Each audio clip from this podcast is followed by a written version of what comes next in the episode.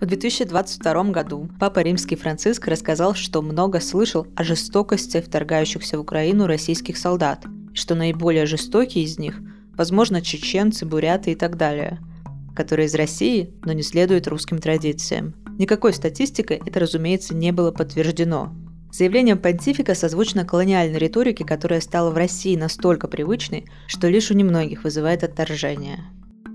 Журналист Владимир Севериновский с начала войны побывал во многих регионах страны и размышляет об экзотизации и ксенофобии. Это черта вслух. Мы хотим, чтобы вы услышали это мнение. Несколько месяцев назад я писал для уважаемого российского СМИ статью о родственниках солдат, погибших на войне – Получив правки от редактора, я с удивлением увидел, что на уровне подзаголовка появилась фраза о швамбранских, не хочу указывать конкретный народ, военных кланах. Пришлось объяснять, что родители и деды героини занимались чем угодно, только не войной. А военный клан образовался в позднем СССР и ничем не отличается от советских воинских династий где-нибудь на Урале или в Приморье. Но поскольку героиня принадлежит к иному народу, даже опытный редактор решил, что это сугубо национальное явление – что же тогда говорить про обычных читателей? Мы любим экзотику и ищем ее даже там, где ее нет. Поэтому она лучше продается, собирает лайки и репосты. Мы легко поддаемся ксенофобии. Поэтому так велик соблазн валить все грехи на чеченцев и бурят. Особая роль во вторжении в Украину национальных меньшинств стала универсальной скрепой, объединяющей путинских пропагандистов, некоторых украинцев и оппозиционных, так называемых «хороших русских». Мы легко рассуждаем про особенности менталитета, но чаще всего под этим скрываются неоправданные обобщения и стереотипы.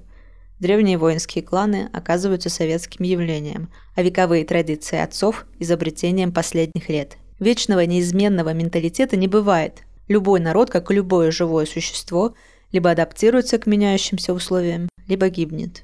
Проблема экзотизации народов России снисходительного отношения к ним, как к младшим братьям, существует давно – Война резко высветила ее чудовищные масштабы. Украинских солдат путинская пропаганда называет националистами и нацистами, однако у российских национальных меньшинств с этими ярлыками иные ассоциации. Насмешки над неправильным цветом кожи и разрезом глаз, сложности со съемом квартиры вне национальных республик, а то и прямая опасность нарваться вечером на вооруженных расистов. Конечно, выплески ненависти и прямая агрессия особенно опасны, но даже добродушная экзотизация порой унизительна. Знакомая долганка рассказывала, как однокурсники по Питерскому университету спросили ее «Ты чукча?» По тону вопроса она поняла, что объяснять разницу между долганами и чукчами бесполезно. Для них все северные народы с раскосыми глазами были и останутся на одно лицо. Она покорно ответила «Да, чукча» и услышала «А что в шкурах не ходишь?» Теперь представители коренных народов насильно мобилизуют на войну с якобы националистами другой страны, так и не решив проблему в своей собственной и люди впервые массово и открыто заговорили о притеснениях. Фразу бурятской активистки Александры Гарможаповой «денацификация нужна России» стала мемом. На уровне государства ксенофобию и шовинизм предпочитают не замечать, словно от этого они исчезают. Но для оппозиционной прессы избавление от колониального дискурса – прямая обязанность. Он не только неприемлем этически, но и мешает разглядеть реальность, пряча ее под яркой оберткой экзотизации – Изумляясь воображаемым военным кланам, мы упускаем суть. Те самые общие механизмы, которые действуют и в отдаленной республике, и в нашем доме, а порой и в нашей голове. Избавиться от экзотизации в своих материалах мне помогает простой тест, который я назвал «метод Подольска». Собираясь писать о некоем событии в Чечне или Туве, я задаю себе вопрос. Была бы статья востребованной, если бы действие происходило в Подольске? Если да, то писать стоит. Если нет, это лишь погоня за экзотикой. Пример. Кавказский чиновник завел вторую жену. Будет ли кому-то интересна история о том, как чиновник из Подольска живет с женой и любовницей? Вряд ли. А вот если он оформил на любовницу имущество на несколько миллиардов, другое дело. Допустим, тема благополучно прошла тест. Но даже материал о важной проблеме можно так экзотизировать, что за стереотипами потеряется суть. Так, одно известное СМИ с гордостью презентовало историю о побеге девушек из ортодоксальных религиозных сообществ. Примером ортодоксального мусульманина, от которого сбежала дочь, был пьяница, который вряд ли даже Коран прочитал.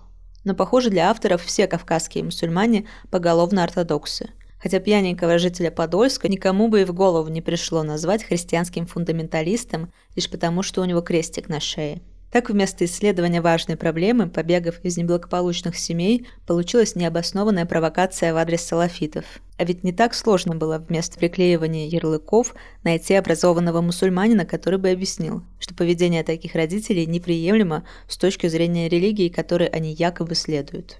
Прекрасный пример работы с национальной темой на фоне войны можно найти в статье «Людей Байкала тут все пропахло мертвецами», в ней подчеркивается, что русских в Бурятии гибнет не меньше, чем самих бурят, поскольку на войну людей толкают не национальные особенности, а общие для всех безработица и нищета. Но раскрыта и бурятская специфика, особенности буддийского мировоззрения и расовая дискриминация, когда в почетный караул на Красной площади берут голубоглазых и высоких, а умирать посылают кривоногих, маленьких, скуластых.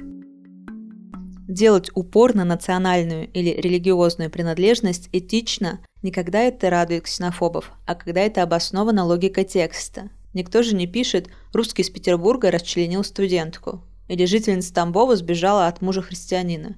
Здесь поможет другой вопрос, при ответе на который важно полагаться не на стереотипы, а на знания. Могло ли нечто подобное случиться в Подольске? К примеру, житель Дагестана избил жену. Конечно, такое могло произойти в любом другом уголке страны. Нет ни одного исследования, показывающего, что уровень семейного насилия на Кавказе выше, чем в других регионах России. Но есть и местные особенности.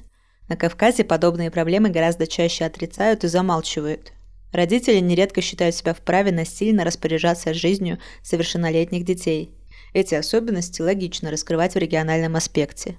При этом в другом регионе страны может быть, к примеру, куда более высокий уровень семейного насилия, связанного с алкоголизмом. Наконец, трактовка, основанная на предыдущем опыте, запросто может оказаться ложной в незнакомом регионе. Так один эксперт сообщил, что обнаружил на Северном Кавказе признак модернизации – высокую экономическую роль женщины. Это было бы верно для Саудовской Аравии, но исламские регионы очень разные. Кавказские женщины трудились всегда – здесь модернизация видна скорее в росте трудоустроенности мужчин, в том числе в профессиях, которыми они еще недавно брезговали. Единственное надежное средство от подобных ошибок – глубокое знание региона, которое невозможно получить ни за один визит, ни даже за один год. Поэтому журналисту стоит строго придерживаться фактов, избегать недоказуемых обобщений, которые зачастую кажутся очевидными. А главное – поддерживать контакты с учеными и опытными коллегами, изучающими это общество. Полезно показать материал перед публикацией и образованным местным жителям. При этом истории, услышанные в поездке, стоит перепроверять.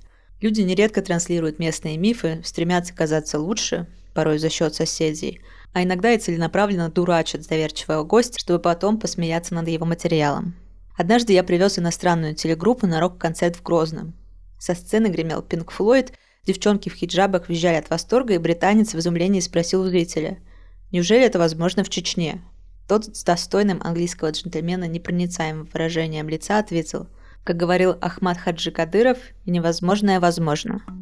Даже когда специфичная для региона проблема реальна, подход «сейчас я, белый человек, на радость другим белым людям, отважно погружусь в это дикое общество, обличу его и научу аборигенов правильно жить», оборачивается лишь вредом. В аудитории он разжигает ксенофобию, а в народе, к которому принадлежат объекты критики, Возмущение меньше всего направленное на решение проблемы.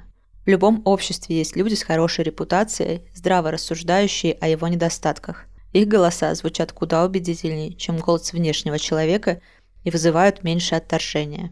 Российской прессе следовало бы чаще привлекать журналистов и экспертов, живущих непосредственно в регионе и относящихся к обсуждаемому социуму. А уж в коллективном обсуждении проблем, касающихся разных народов, участие их представителей просто необходимо. Странно даже писать об этом, однако я неоднократно видел, как вместо очевидцев событий приглашали столичного эксперта, имеющего о теме лишь косвенное представление. Сейчас в стране есть сильные региональные СМИ. Люди Байкала, Даптар, Тайга-Инфо, сотрудники которых знают общество изнутри и по уровню профессионализма не уступают журналистам федеральных медиа. Появились прекрасные местные фотографы и кинодокументалисты. Уверен, в будущем их роль значительно возрастет. А пока нам всем при работе в других регионах следует активнее сотрудничать с их жителями и внимательно прислушиваться к себе. Что нами движет? Чувство превосходства и желание получать неразумных или любовь и стремление помочь людям. Ведь, как писал Уильям Блэк, правда, сказанная злобно, лжи, отъявленной подобно. Этот текст вышел на сайте черта.медиа в ноябре 2022 года. В описании к этому выпуску есть ссылки на другие материалы Владимира Севриновского из разных регионов России. Подписывайтесь на наш подкаст, социальные сети и пишите, если хотите предложить историю, которую нам стоит озвучить вслух.